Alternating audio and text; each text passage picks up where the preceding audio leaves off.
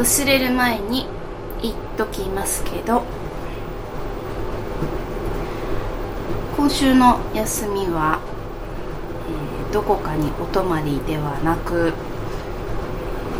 JR 東日本の企画キュンパスにのっとってですね1日、えー、なんだろうな何て言えばいいんだろう。新幹線乗り放題って言った方が簡単かなと思うんですけどそれ,、まあ、それにそれに関わるというかその周りの在来線 言えてない。在来線とかも乗り放題でしてうんあの企画は楽しいですね、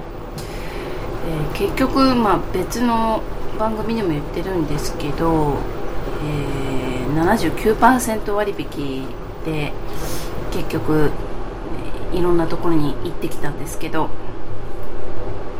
初めて青森県に行ってきました。そこで出会ったあ、まあ、もちろん産地がねりんごの産地なのでりんご絶対買いたいなと思ってたんですけど、えー、青森県でしか買えない嘘かな？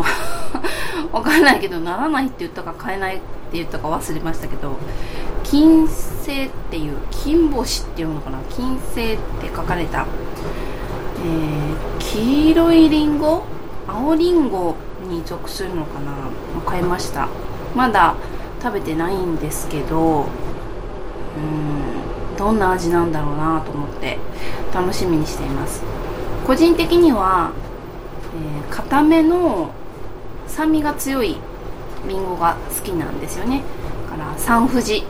とかが大好きなんですけど。金金星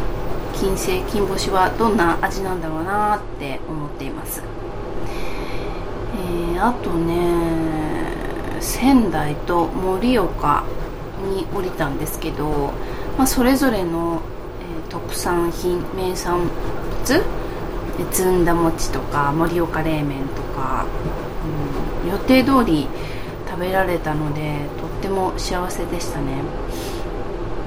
食べ物を食べる時に何を食べるかではなく誰と食べるかでその美味しさが決まるって、まあ、よく言われるんですけど私は夫と食べるのが一番、うん、何でも美味しいなって今は感じるようになったんですけど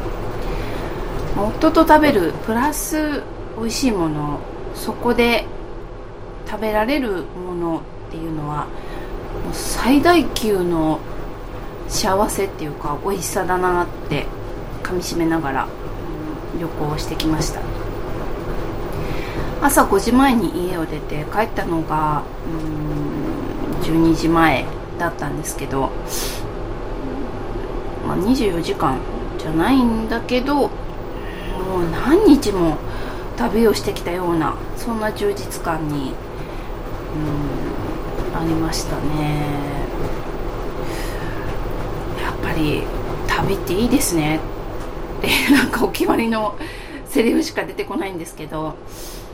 えー、亡くなった母がよく言っていました、うん、何かこう壁にぶち当たった時は環境を変えることも大切だよ。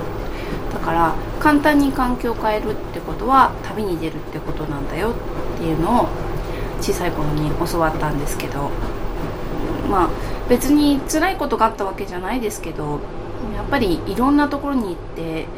いろんな人たちを見て、